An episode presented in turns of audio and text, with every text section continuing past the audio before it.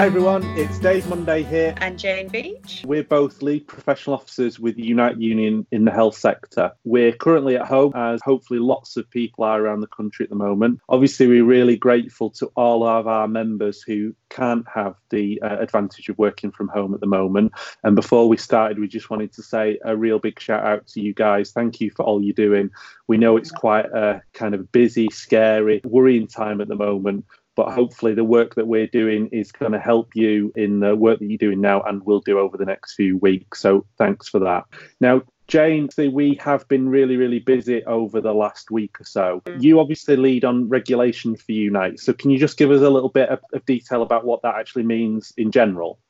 Yes, I mean, obviously, I work a lot with the um, the healthcare regulators. We have members that are registered with with all of the healthcare regulators, but the majority of my time is spent working with the NMC and the HCPC. So I work at a kind of strategic level on anything they're doing that might impact on our members to make sure our members are aware of it, but also that their views are, are taken into account so that you know any changes to standards or policy um, doesn't kind of adversely affect them in any way.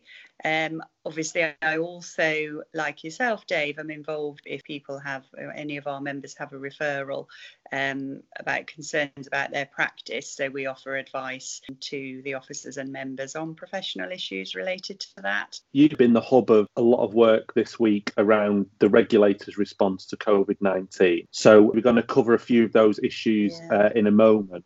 Now, I've got a, a, list of questions that we've kind of put together because we thought it'd help with the kind of way that the video works. Yeah. But uh, the first question I just wanted to ask you was uh, we were supposed to be having an event about some changes that the NMC are looking to do in the future. Mm. So can you just give us a bit of an update about what's happening with that? Yes, the regulation event on the 30th was looking at regulation as a whole to try and give our members an understanding of what it is, why it's there, how it impacts on them in practice, but also then to give the regulators an opportunity to update on some of the work they were doing. So I know we're going to cover it later, but HCPC were going to talk about CPD and, and the NMC were going to update on the post registration programme that they had embarked on, which was going to be reviewing specialist community public health nursing standards and the specialist practice qualifications as well. Obviously, the conference, you know, as we're, we're all aware, had to be um, postponed. We will hope to reschedule it when the situation allows. But in terms of the post registration programme, I know a lot of our members will be interested in that. And both yourself and I, Dave, and, and have had discussions with the NMC and understandably, they have had to change the focus of the work that they they're doing in response to the pandemic. So this as I'm sure everybody will understand, means that the programs had to be put on hold at the moment because they're having to reprioritise. They were very keen to stress that you know they know that this will be very disappointing to to us and our members because you know we've been pushing for this for many years and the NMC themselves said they've been waiting for 15 years to do this. So but they really want to stress that it's not off the agenda most certainly. So as soon as they're in a position to know when they might be able to start this work again they will be in touch with us and, and they will through us um, and with us get communications out to the members. But we were very clear that you know it's really important on this work that our members can fully engage in it. And obviously at the moment that's just not possible. So as soon as it is you know we know what's happening. We've asked the nmc to to do a, a communication. Obviously they've already put a holding statement on their website but we will let people you know members know as soon as we know whether that you know what's happening there yeah, so definitely an unfortunate po- postponement, but you know one that we wholly uh, support and endorse. Absolutely, absolutely. I think you know all credit to all of the regulators actually at the moment. You know they have had to, as as everybody is, you know everybody is having to completely change the focus of their work and and do you know do things in a completely different way and and move things and change things very quickly. So you know the regulators are having to do that. And all credit to them they are moving very quickly. And particularly in my dealings with the NMC you know I know the staff have been working through the night to get some of the changes organized that they are having to do. So you know it's it's not an easy time for anybody really so, just thinking about all our members that are registered with the Nursing and Midwifery Council, one of the questions that some of them have raised is what's going to happen with their revalidation. That's obviously a process that all nurses and midwives have to complete every three years to remain in practice. So, have you got an update about what's happening with that, Jane? Yes, we, we asked the NMC for, if for a moratorium on revalidation, but because anything they do is governed by the nursing and midwifery order, it's not possible to make a change such as that. So, but what they have been able to do and what they they're doing is is granting everybody a three month extension from their current revalidation date and they are looking at whether this can be extended if needs be. So they should be writing out to all of their members that that applies to but you know obviously if anybody has any concerns do let us know. But they're very keen not to put added pressure on people who you know particularly at this time. So that is something they are definitely aware of so, just in terms of our HCPC members continuing their registration, is there any updates in terms of what that organisation is doing? Yes, HCPC have cancelled the CPD audits for physiotherapists and arts therapists because they're the ones currently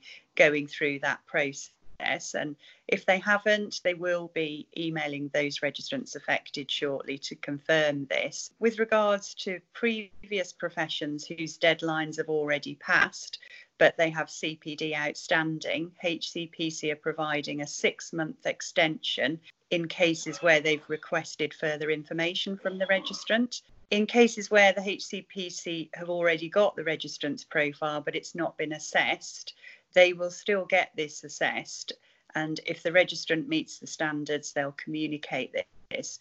However, if they need more information, they'll put this on hold and provide a six month deadline and as, as we said before, they don't want to create any additional work for their registrants at this time.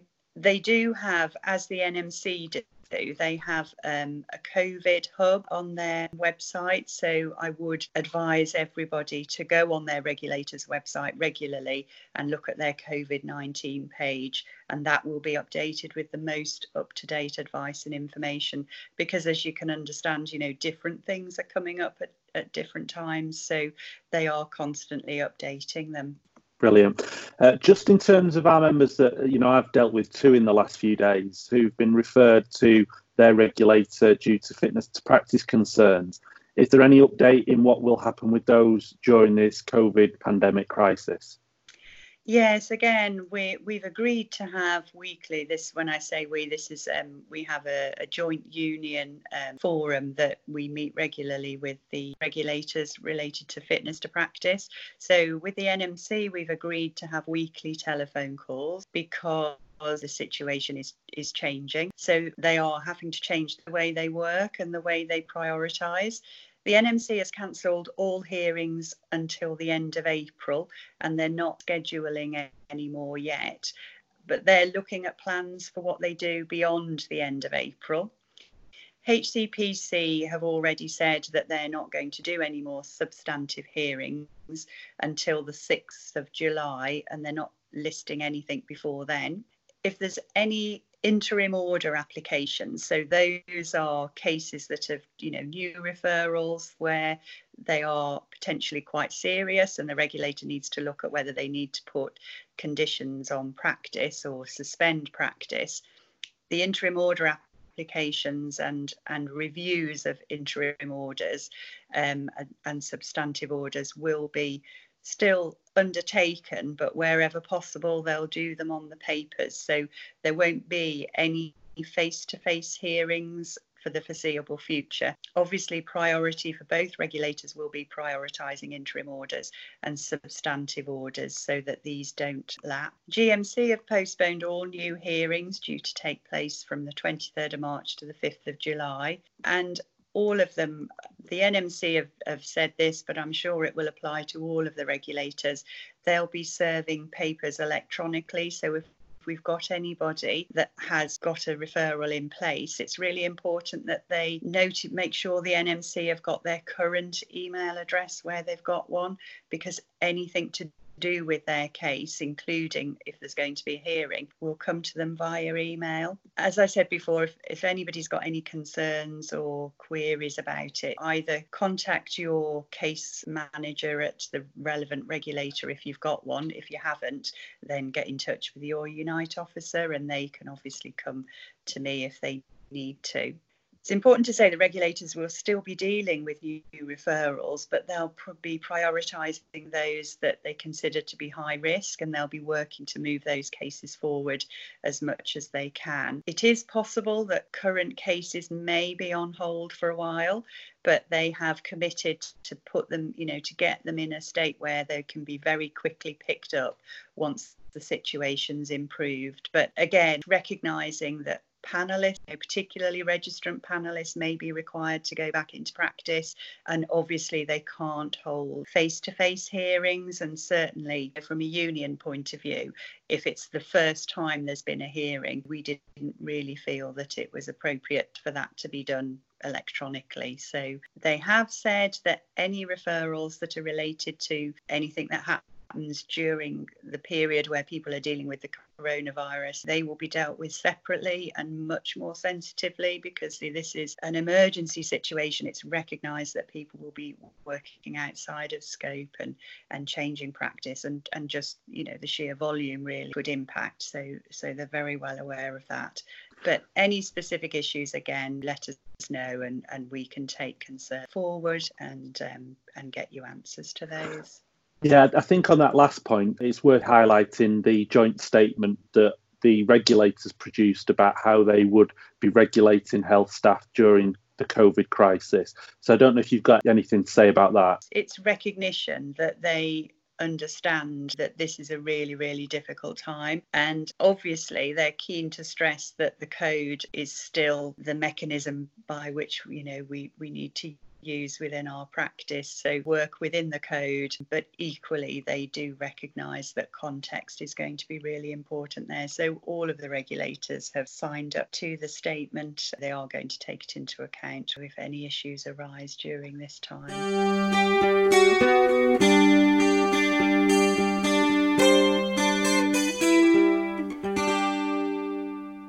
Uh, so I know one of the things that you've been heavily involved with, and I've done some work with you on this over the the last. Uh, it, it, kind of feels like it's months, but I think it's only it been does. the last two weeks.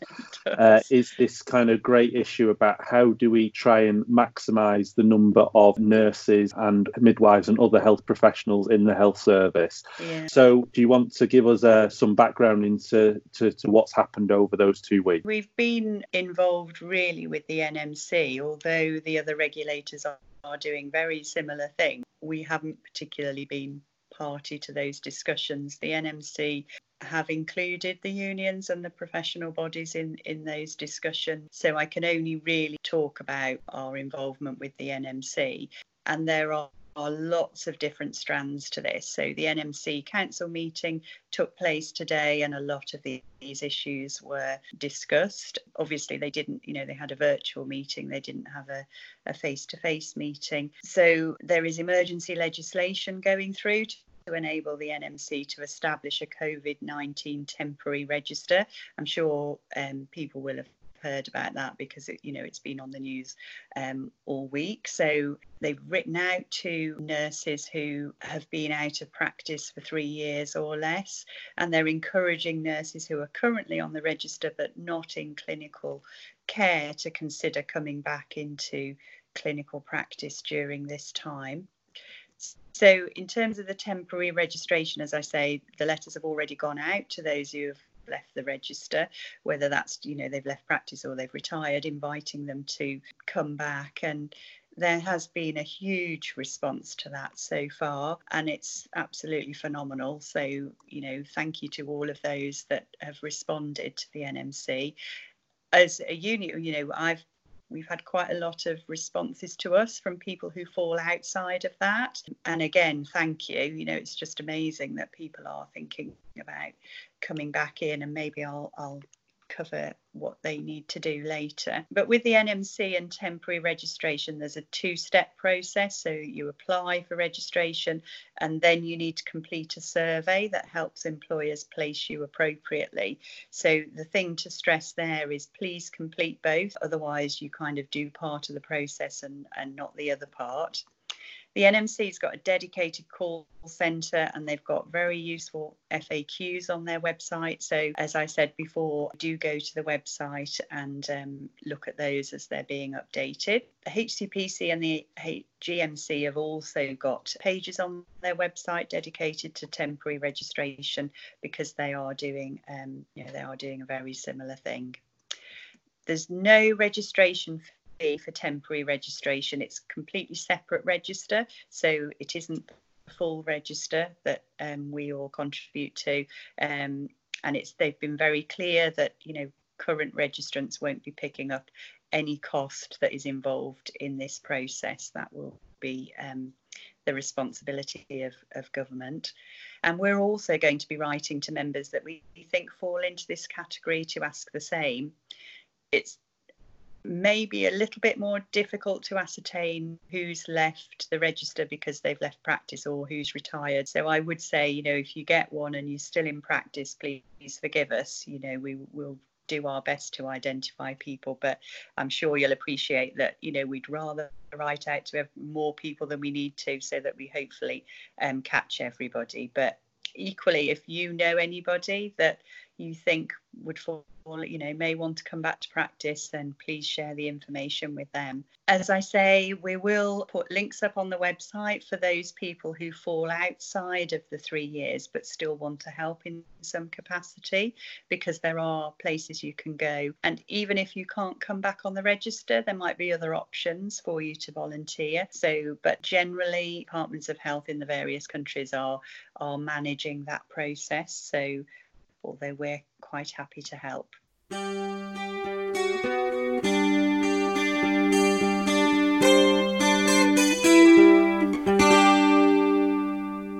Right, so if we just think about the situation for student nurses now, and they kind of broadly fall into two different groups. We've got the group uh, that we'll think about first, those that have got less than six months left on their education courses.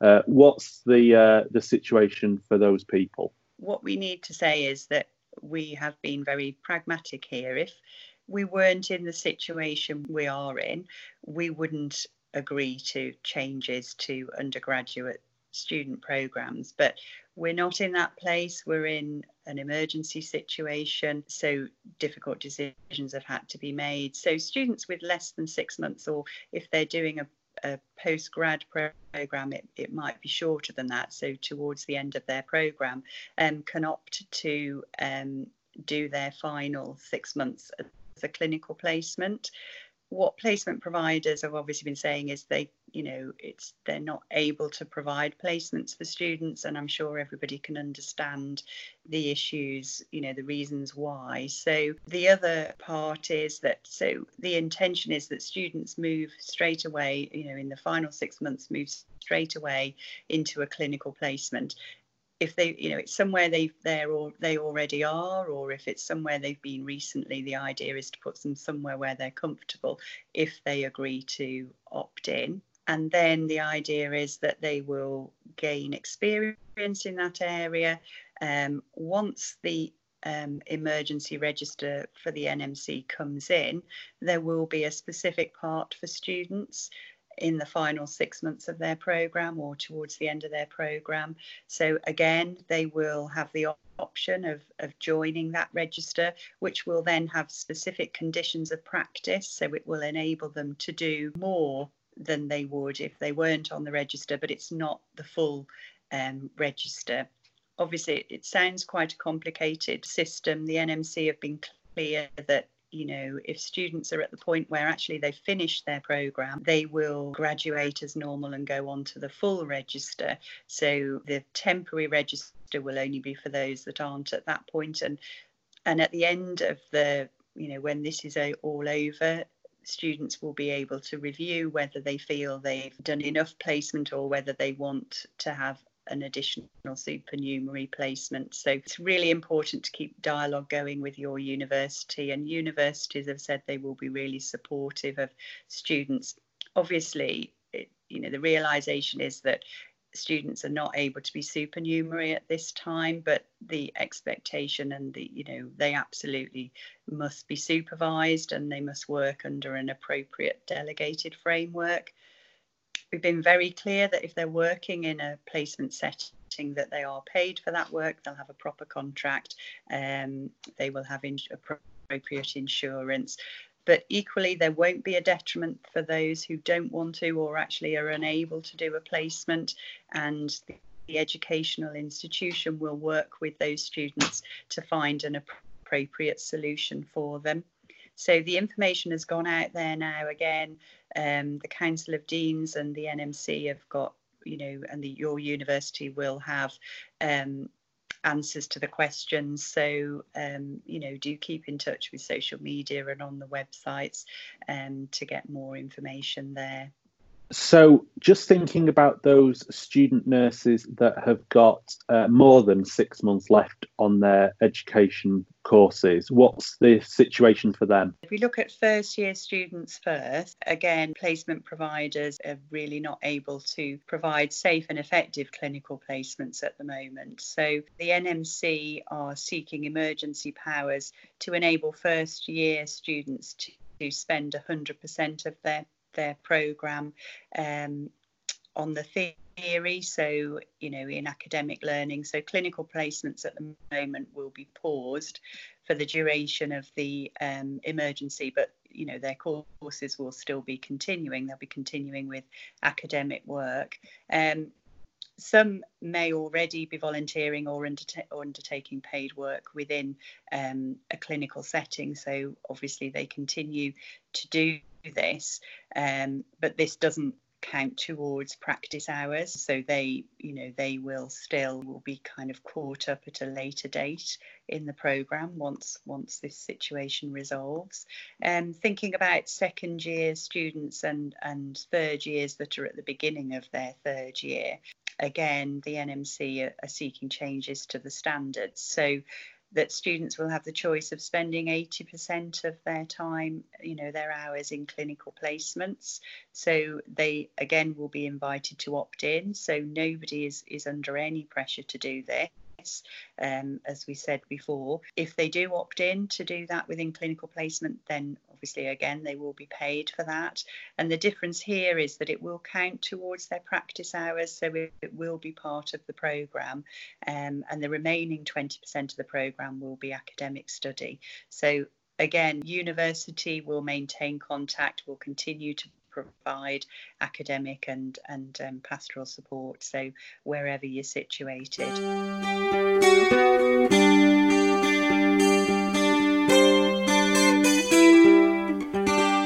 One of the issues is that because this is quite a big change and there's quite a lot of different points to it where people can get more information uh, and I suppose, you know, like you say, the NMC website has got its yeah. COVID hub, where it points people to all the different joint statements that Unite's been involved yeah. in developing, FAQs, and also points people to other places that they can get advice. Yeah. Health Education England as well are developing a guide for student yes, nurses. They are. Uh, and we've been involved in that. So it's, it's I think it's, it's, about, it's about a 21 page guide, isn't it? Yes. So it should be kind of quite comprehensive for people to, to look at. And that should be out very, very soon. Very soon.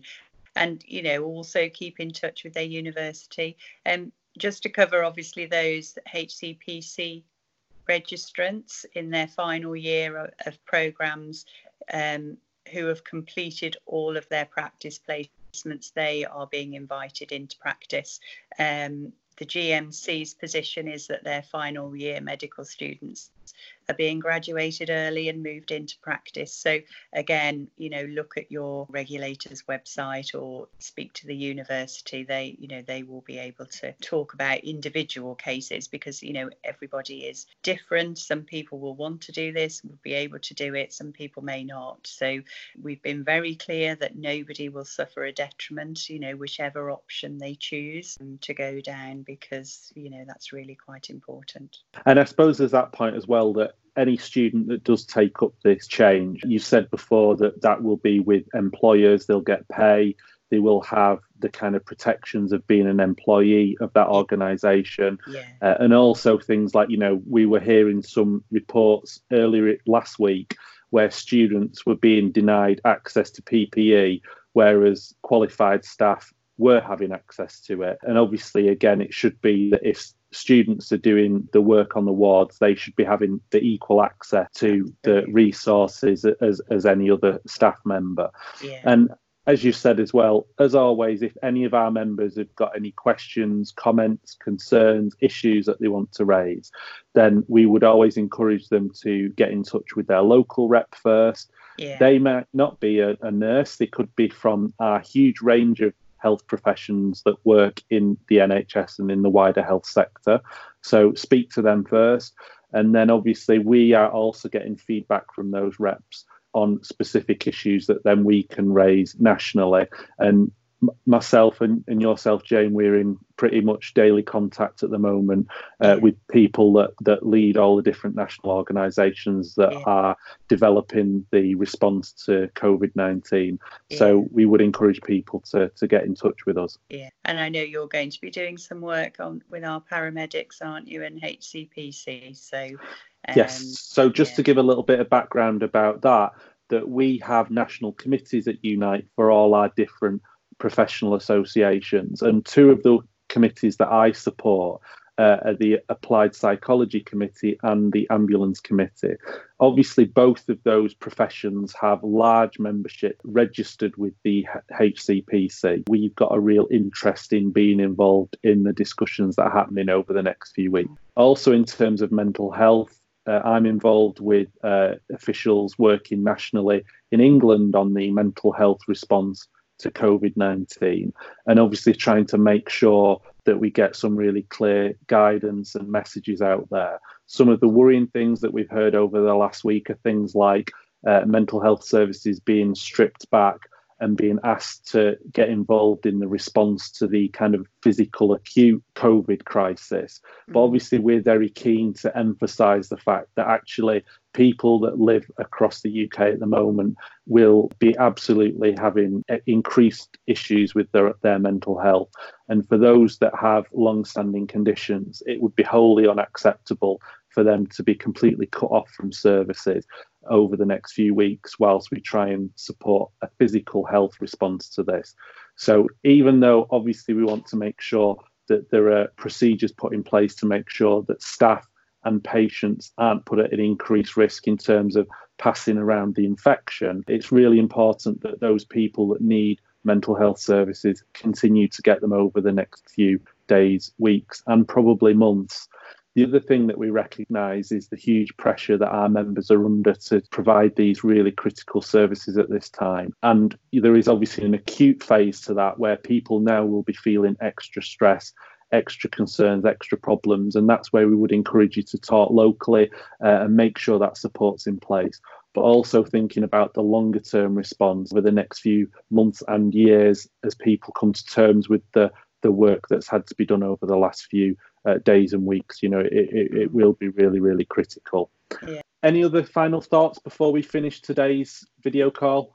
Well, just to say, um, leads on CPHVA. They had their meeting this week, so I'm aware that they are putting guidance for CPHVA members because obviously, again, there are specific issues and concerns there. Hopefully, it's been helpful. If it has, we can certainly do another one, but we'll do our best to keep our members up to date.